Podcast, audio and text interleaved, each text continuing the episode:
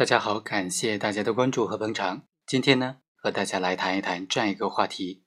虚开增值税发票，这个票面数额达到了几百万元，这样的行为肯定是构成犯罪的。可关键是能不能判缓刑呢？我们通过这个案件和大家简单的介绍一下。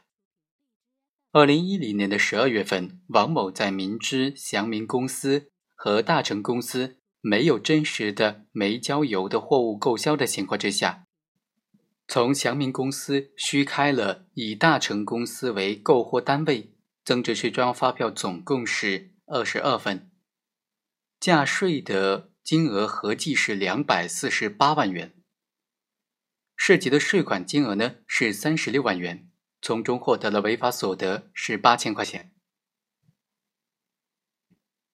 这种行为肯定是构成虚开增值税专用发票罪的了。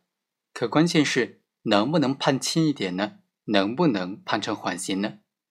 法院就认为啊，王某的行为他是构成了虚开增值税专用发票罪的，王某的非法所得八千块钱进行没收。根据最高法院研究室。关于怎么样适用一九九六年三十号司法解释数额标准问题的电话答复啊，法院就认为，对虚开增值税专用发票案件的量刑数额标准，可以不再参照一九九六年的司法解释，在新的司法解释出台之前，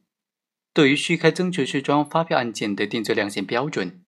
可以参照骗取出口退税司法解释里面的规定。虚开的税款数额较大的标准是五十万元。本案当中，被告人虚开的税额是三十六万多块钱，并没有达到数额较大的标准。所以啊，根据本案的数额标准的情况呢，